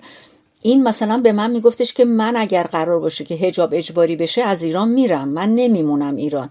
که مثلا من باش بحث می‌کردم می‌گفتم مثلا اینقدر مهمه مگه؟ یعنی انقدر هجاب مهمه که تو می‌خوای به خاطر هجاب از ایران بری. یعنی بحثای اینجوری. یعنی وقتی من دلم می‌خواست برم برخی رفتم بسا درگیر شدم با یه سری بحثایی که برای من قابل قبول نبود. که مثلا من بخوام به خاطر هجاب ایران رو ترک بکنم. بعد دیگه شاید مثلا حسم تغییر کرده با یکی دوتا برخورد. به هر حال من فکر می‌کنم ما اگر که از هر دو طرف بهتر عمل می‌کردیم می‌تونستیم یک صف مستقل قوی از زنان داشته باشیم که وایسیم جلوی این به اصطلاح هایی که هی دونه دونه علیه زنان قانونیش کردن حتی. فکر نمی کردیم اصلا هجاب اجباری بشه. برای اینکه اینو سوال کرده بودن دوستان ما که بعدا هم باشون صحبت کردیم. اون موقع هم که تو روزنامه میخوندیم از آقای خمینی تو نوفل سوال کرده بودن که آیا هجاب اجباری خواهد بود؟ گفته بودن که نه هجاب اجباری در هجاب نخواهیم داشت. یه همچین چیزی. حتی من چون تو ایران زندگی می‌کنه نمی‌خوام ازش اسم برم. یکی از دوستان من رفته بود پیش آقای خمینی از دوستان ملی مذهبی من و اونجا به اصطلاح البته روسری داشت و موهاش ولی بیرون بود. دانشجو یعنی دانشجو بود تو پاریس. رفته بود و اونجا گفته بود که مثلا این هجاب شما قابل قبوله. حتی اون سوال کرده بود نه هجاب من. مثلا من اینو به خاطر شما سر کردم اومدم اینجا. کلا در مورد هجاب گفته بود در اجباری در کار نخواهد بود. می‌دونین؟ یعنی اصلا فکر نمی کردیم که هجاب اجباری بشه. در حالی که شاید مثلا اکثریت زنای شهرنشین و شهرهای بزرگ خب هجاب نداشتن. اینو از این نظر مثلا جدی نمی گرفتیم ولی بعدا که دیدیم نه پله پله جلو رفتن. اول دادگاه های حمایت از حقوق خانواده رو به اصطلاح تعطیل کردن. بعد هی جلو رفتن. واقعا جدی بودن و مهم بودن اینا به اصطلاح روشن شد برام. هجاب اجباری فکر می‌کنم که سال 59 یا 60 بخشنامش میاد توی اداره ها که از این به بعد ورود به اداره ها باید با هجاب اسلامی باشه. ولی تازه سال 63 که قانونی میشه. وقتی هجاب اجباری میشه و بخشنامش میاد توی ادارات خدیجه میگه که تازه پسرش رو بچه دومش رو یعنی وضع حمل کرده بوده. و بعد از مرخصی زایمان وقتی که برمیگرده سر کار دیگه باید یه روسری کوچیک سرش می‌کرده که مثل تل میبسته به پشت گردنشونا بعد هم که دستگیری ها خیلی وسیع میشه و خیلی از فعالان و انقلابیون رو دستگیر می‌کنن و برای همین از اداره میاد بیرون و به گفته خودش یه زندگی نیمه مخفیانه ای رو شروع می‌کنه که دستگیر نشه و آبا از آسیاب بیفته. من فکر می‌کنم حتی جنگ باعث شد که یه کمی عقب بیفته هجاب یعنی به صورت قانونی هجاب اجباری رو قانونی کنن. سال 59 جنگ شروع شد و حکومت درگیر جنگ شد و احتیاج به نیروی مردمی داشت.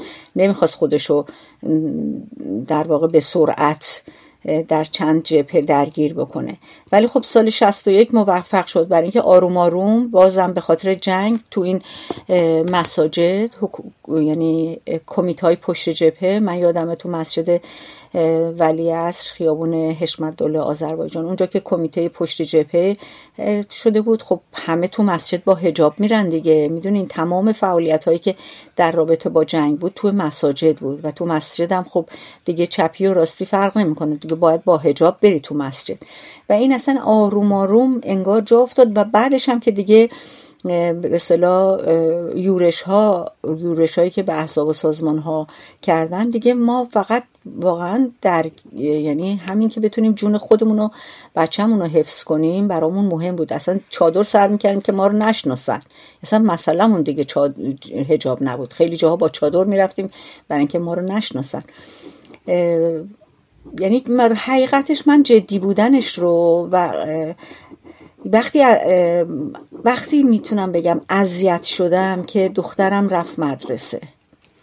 دخترم وقتی رفت مدرسه و یه بارم توی جایی بودیم تو سفر بهش اعتراض کردن سر هجابش اون موقع من واقعا قصه خوردم. یعنی اولین باری بود که عمیقا قصه خوردم که ببین ما چه کردیم. ما می‌خواستیم بچه همون به سعادت برسن.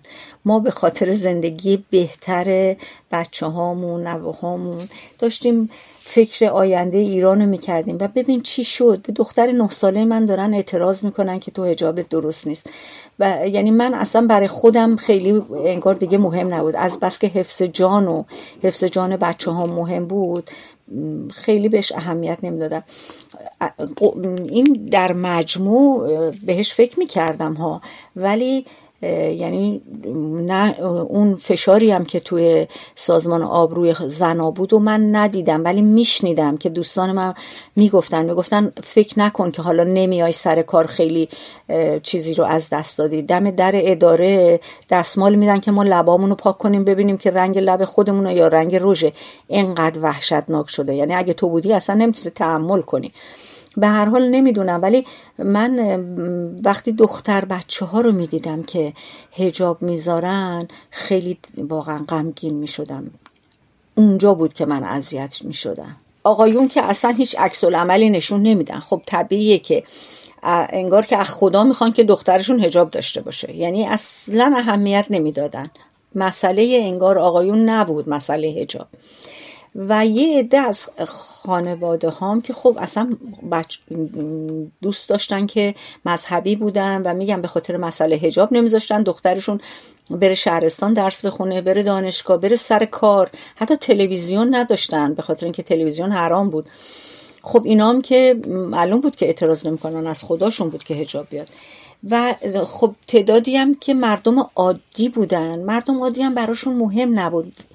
در آرزوی این بودن که زندگیشون بهتر بشه. هجاب براشون به اون صورت مسئله مهمی نبود. فقط می‌خواستن که یه زندگی بهتری داشته باشن. خب انقلاب شده حتما آب مجانی میشه برق مجانی میشه هزار تا آوانس به اینا داده میشه امتیازهایی می‌گیرن. اونام که خب تو اون فکرها بودن. روشن فکرام که چپی ها که خب اصلا مسئلهشون نبود یه تعدادی از چپی ها البته مسئلهشون بود ولی اونا که هوادار زیاد داشتن در واقع سازمان و حزب بودن دیگه. اینا هم که به آزادی های دموکراتیک اونچنان اهمیتی نمی‌دادن. در نتیجه میموند یه عده افراد تحصیل کرده غیر سیاسی مثل مثلا زنان حقوقدان زنان پرستار زنان معلم اینهایی که غیر سیاسی بودن و از جایی رهنمود نمی گرفتن و فکر خودشون عمل می‌کردن. اینا هم اتحاد اتحادی با هم نداشتن که بتونن مثلا قدرتی بشن. حالا تو تظاهرات خیابانی میمدن یه دم بهشون میپیوستن. ولی بعدش دیگه اون پنج هزار نفر رو نداشتن که.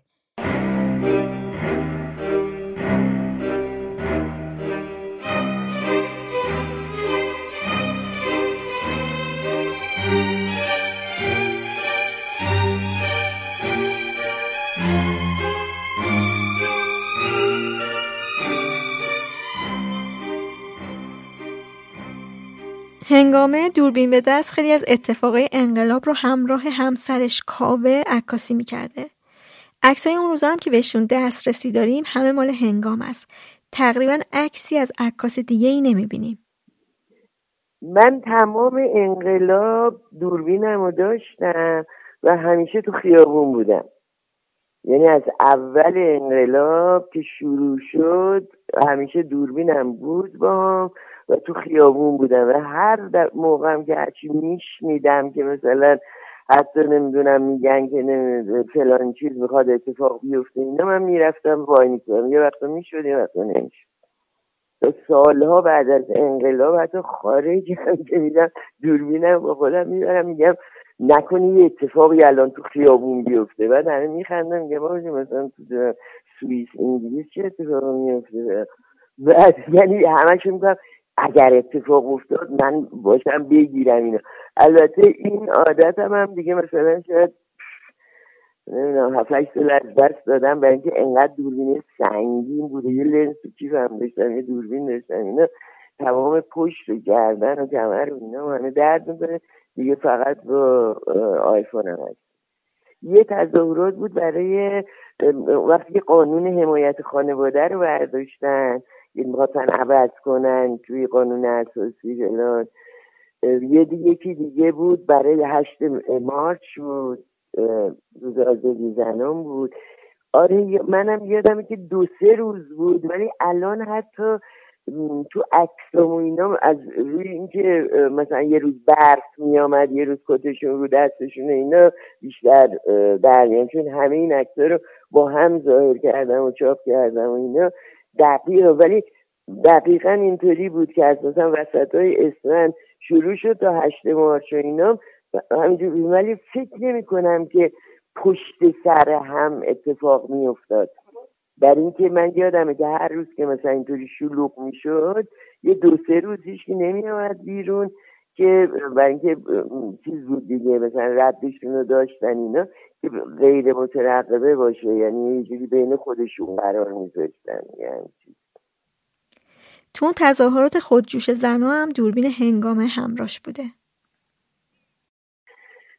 من راستش یه چیزی که یادمه اینه که اون روزا دهن به دهن همه چی میگشت. می‌دونی؟ یعنی مردم می‌دونستن. مثلا کارمندای اداره گفته بودن که مثلا کسایی که کارمند بودن گفته بودن که فردا اینطوری گفتن و ما نمیریم اعتصاب می‌کنیم. یا مثلا شوهراشون با شوخی گفته بودن ما سری سرمون می‌کنیم میایم سر کار به عنوان اعتراض فلان. بعد اون چیزی که من اونجوری که یادم میاد اینه که از خیابون 16 آذره که بغل دانشگاه دیگه درسته؟ از اونجا دم اونجا یه عده دختر وایستاده بودن که بیشترشون هم دانشجو بودن که روی یه پلاکاردی هم نوشته بودن که ما دانشجویان دختر به این احترامی که به زنها شده اعتراض داریم و اینا که اون موقع ما خیلی برامون درست بود. الان من می‌خونم فکر می‌کنم مثلا خنده داره. عجب دل خوشی داشتیم اون روز مثلا. بعد از اونجا شروع شد. اینا اومدن. ما باهاش اومدیم تو خیابون انقلاب. بعد وسط های را نزدیک مثلا تئاتر شهر اونجا بود. فکر می‌کنم که پرستارام اومدن که اون عکسای پرستارا هست که همه ریختن تو خیابون. هیچکی سر کار نرفته بود و اینا.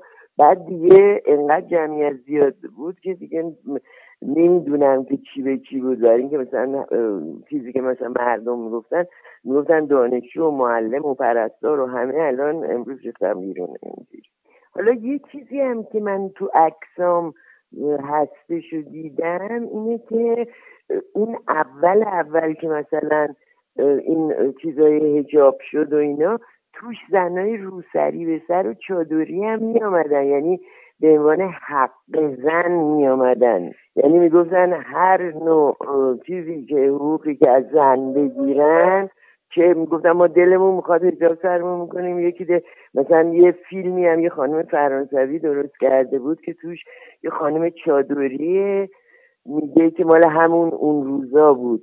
باش مصاحبه می‌کنه خانم چادریه میگه که من خودم چادر سرم می‌کنم ولی نمیم دو تا دخترم سه تا دخترم حجاب ندارم و من از حقشون دفاع می‌کنم. یعنی اینم چیز بود دیگه یعنی زنا انقدر به اصطلاح چیز داشتن که حق زن رو بگیرن. حالا خودشون هجاب سرشونه اون دلخواه خودشونه اون اینم خیلی بر من جالب بود. اصلا تو تمام این چیزا توی تمام تظاهرات و اینا یه عده زیادی دانشجو و مرد و اینا که اینا مثلا زناشون تو چیز بود تظاهرات بودن خواهرشون مادرشون نمی‌دونم اینا اینا دور زنا رو اصلا گرفته بودن ازشون مواظبت می‌کردن و باشون همراهی می‌کردن. حالا اون که دیگه بعد مثلا زدن نمی‌دونم بزن بزن شد و اینا دیگه اینا رو هم زدن که آره یعنی یک گروه های خیلی پیشرویی بودن که می‌گفتن حقوق زن اصلا به این چیزایی که الان دارم میبندن بهشون نمی‌دونم چیه مذهبی اینا اینا قبول نبود ولی دیگه اینطوری شد. پرستارا اون اول چیز بود اول تظاهرات بود که تازه شروع شده بود که همه خیلی با چیز یعنی می‌دونی تمام انقلاب خب مردم چیز بودن دیگه. مردم به اصطلاح دست اول رو داشتن و هرچی می‌شد میریختن تو خیابون همه هم اون روزم زنا ریختن. فکر کردن که خب حالا این اتفاق افتاده. ما داریم از حقوقمون دفاع می‌کنیم. همه میخندیدن و می‌زدن رو ماشینا. به که مرد بود توشون می‌گفتن برادری برابری برای مردم روسری. بعد مثلا همه با چیز بود. یعنی اصلا فکر نمی‌کردیم که بزن بزن و نمی‌دونم اینطوری بشه. فکر یه تظاهراتی که همه دارن مثلا شعاراشون رو میگن میگم همه پلاکارد داشتن روش نوشته بودن نمی‌دونم زن آزاده ما هجاب فکری دارد نمی‌دونم. خیلی از این شعار حالا همش یادم نیست تو عکس. بعد یه عکس هم بود که مثلا یه دختر خیلی جوونیه. که دورش همه مردا ریختن یعنی همه پسرن و اینا. عصبانیت داره با همشون دعوا می‌کنه. یعنی جلو همشون وایستاده با اینکه یه دختر خیلی جوونیه. خیلی قیافش خیلی خشمناکه. بعدا مثلا یه سال پیش این خانم برای من یه چیز نوشت ایمیل نوشت که من نمی‌دونم تو آلمان زندگی می‌کنم نمی‌دونم چی؟ دوستام این عکس آوردن این منم. من چهارده سالم بوده اون موقع. نمی‌دونم الان یه خانم چی مهندسی نمی‌دونم. جمعیت خیلی بود. اصلا ببین وقتی که این عکس ببین من از اون موقع که این عکس رو گرفته بودم همیشه می‌خواستم بدم به این چون همیشه هر عکسی که می‌گرفتم مثلا یه جایی می‌دادم. هر چون خب کابرم با مثلا مجلات و روزنامه کار می‌کرد و اینا. همیشه اگه یه عکس جالبی گرفتم به این اون موقع که اینا رو گرفتم به همه گفتم من یه گلم عکس دارم اینا. همه گفتن آره ببینی و بعد دیدن و بعد که این داستان شد پشتش که خیلی خشن بود و نمی‌دونم زنا رو زدن و نمی‌دونم شیشه صورتشون کشیدن و چاقو زدن و فلان و فلان. دیگه هیچکی راجع به این حرف نزد. یعنی اصلا تو روزنامه ها اینا نیومد. اصلا یه نسل جدیدی من مثلا باشون صحبت می‌کردم وقتی که مثلا این عکسایی دادن که جمعیت از پول حافظ را افتاده داره میاد یا اینکه این همه آدم اینا اون موقع چون هیچ عکسی و هیچ چیزی چاپ نشد و هیچ اتفاقی نیفتاد گفتن که آره یه زن خراب مثلا ریختن تو خیابونه یعنی اینا خود اینا این دخترها به من می‌گفتن ما فکر مثلا یه گروه خیلی کوچیکی مثلا زنها ریخته بودن چیز کردن. اصلا هیچی نمی‌دونست یه همچین عظمتیه. برای اینکه چون خیلی سرش شلوغ بازی شده بود دیگه هیچی هم عکسش رو رو نکرد. یا اصلا زیادم عکس راستش نبود دیگه. برای چی همش میرن عکس منو برمیدارن؟ برای اینکه اگه سه نفر دیگه هم عکس گرفته بودن خب اونام بود دیگه. یه جایی که درست ما از دم دانشگاه که راه افتادیم اومدیم یه جایی هست که تو کوچهش مدرسه دبیرستان انیش روان دادگر سرش هم یه هتل چیز بود تهران پالاس.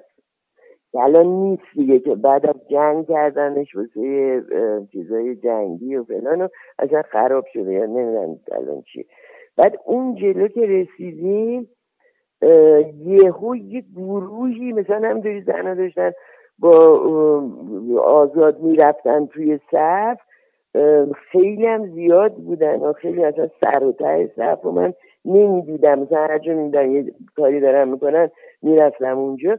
یهو دیدیم که هی داره به اون فشار میاد تو این گروهی داره می هی همه گفتن چرا هول میدین چرا اینا؟ یهو متوجه یه گروه مرد رو از اینکه میگن اوگو و شوهر نمی‌دونم چی چی چی چی اینا ریختن دور همه زنها رو گرفتن.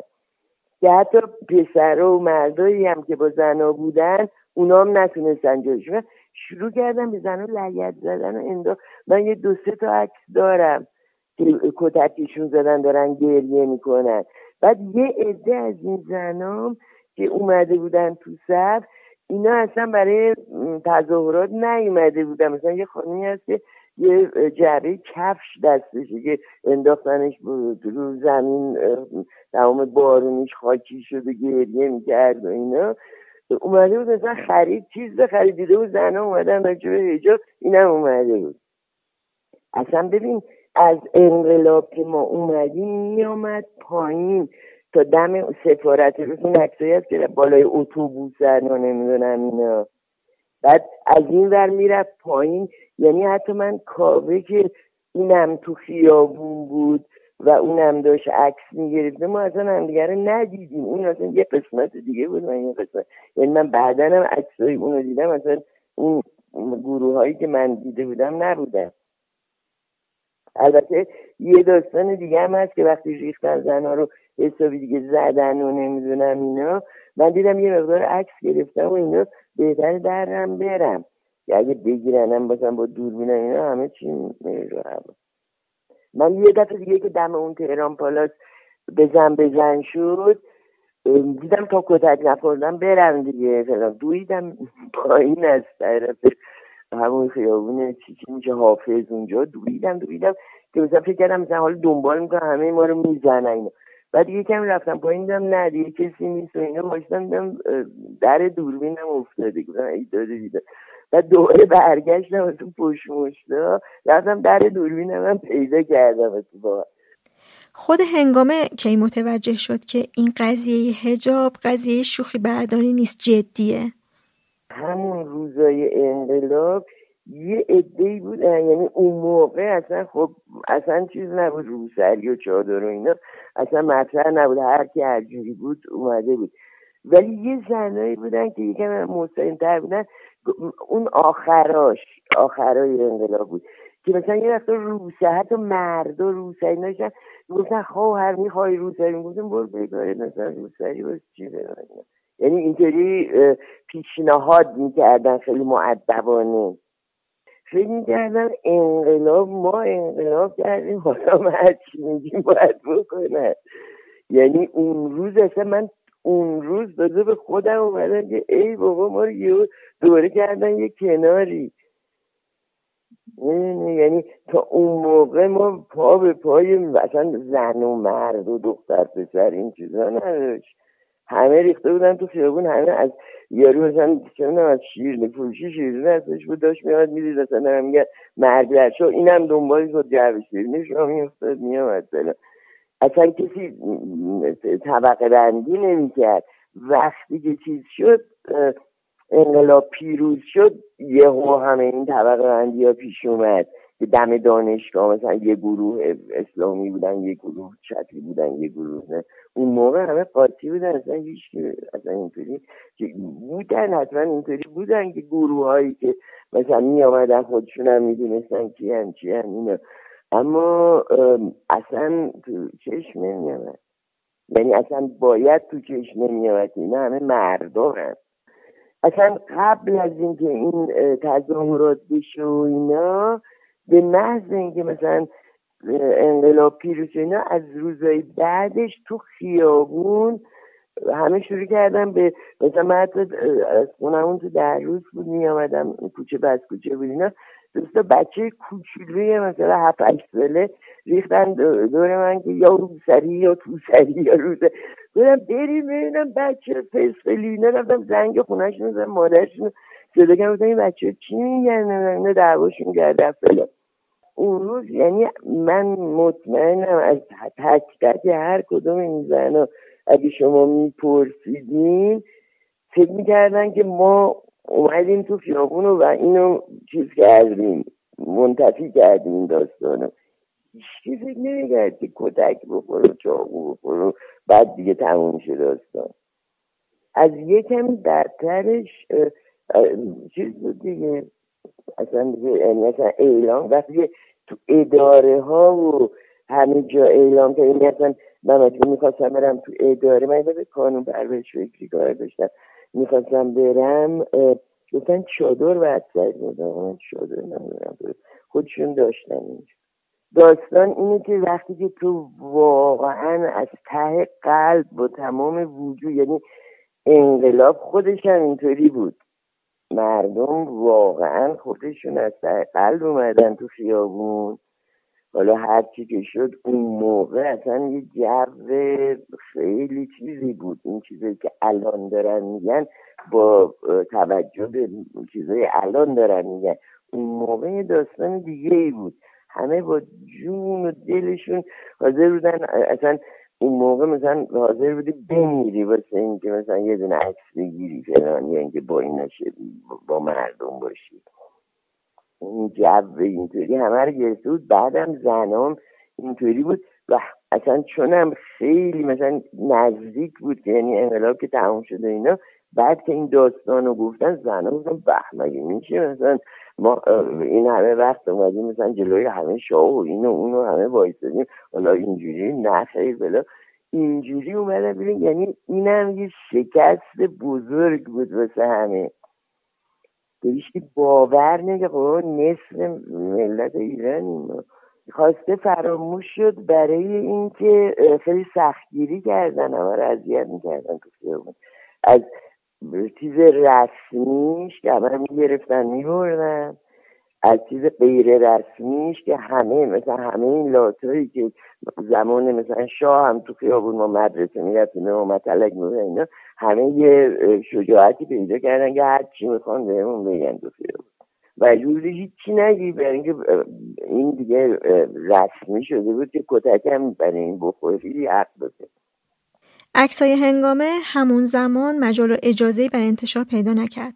جوری که خود هنگامه هم سالهای سال بیخیال انتشارشون میشه. یه وقتایی تک و توک عکساش به صورت محدود منتشر می شده اما در سطح وسیع تازه پنج سال پیش بوده که منتشر میشه و ما میبینیمشون. برای اولین بار تو لندن نمایشگاهی از این عکس ها می‌ذاره و تازه با این عکس هاست که خیلی متوجه اتفاقات اسفند هفت و حرکت زنا میشن.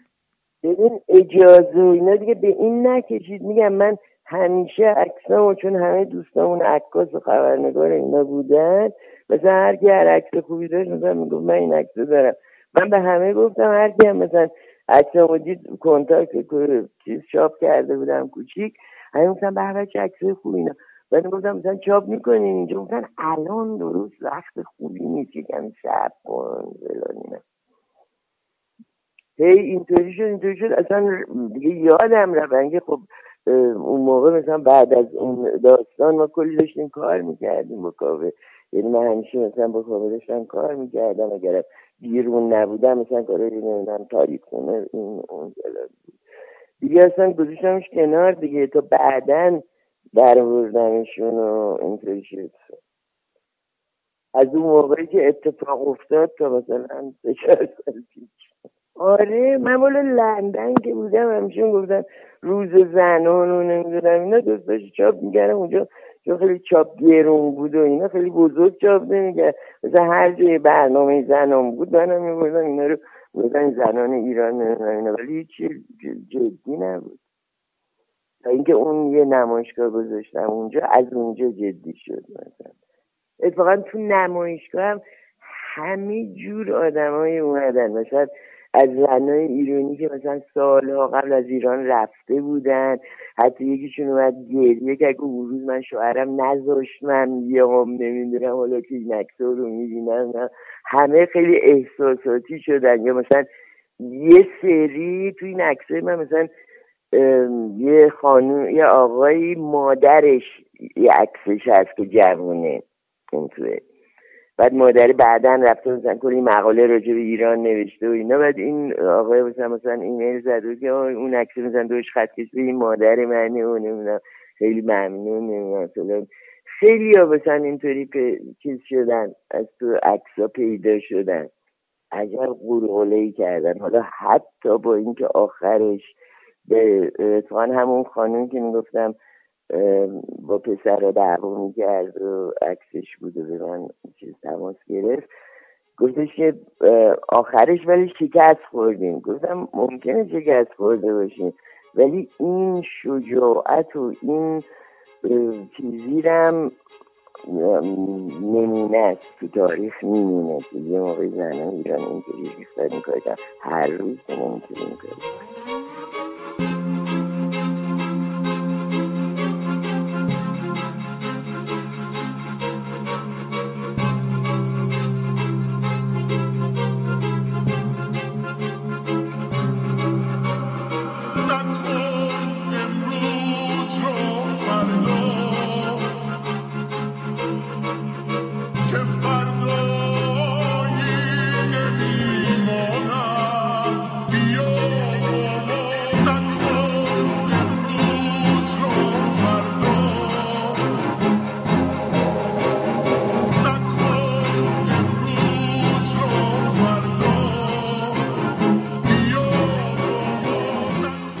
این هشتمین قسمت رادیو مرز بود. ممنون که گوش کردید و ممنون از مهدیار آقاجانی که موسیقی شروع و پایان پادکست رو ساخته. مرزیه اسفند 1399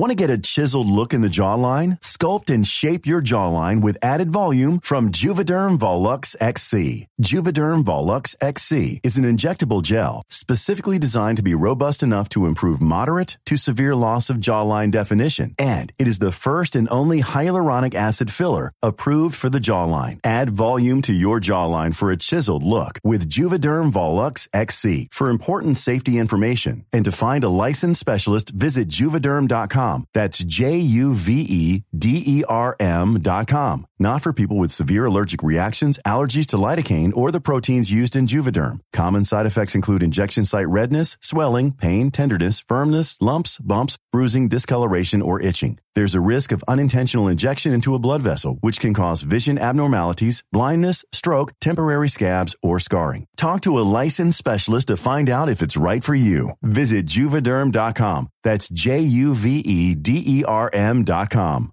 Hi, I'm Daniel, founder of Pretty Litter. Cats and cat owners deserve better than any old fashioned litter. That's why I teamed up with scientists and veterinarians to create Pretty Litter. Its innovative crystal formula has superior odor control and weighs up to 80% less than clay litter.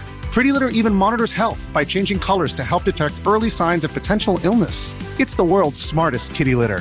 Go to prettylitter.com and use code ACAST for 20% off your first order and a free cat toy. Terms and conditions apply. See site for details.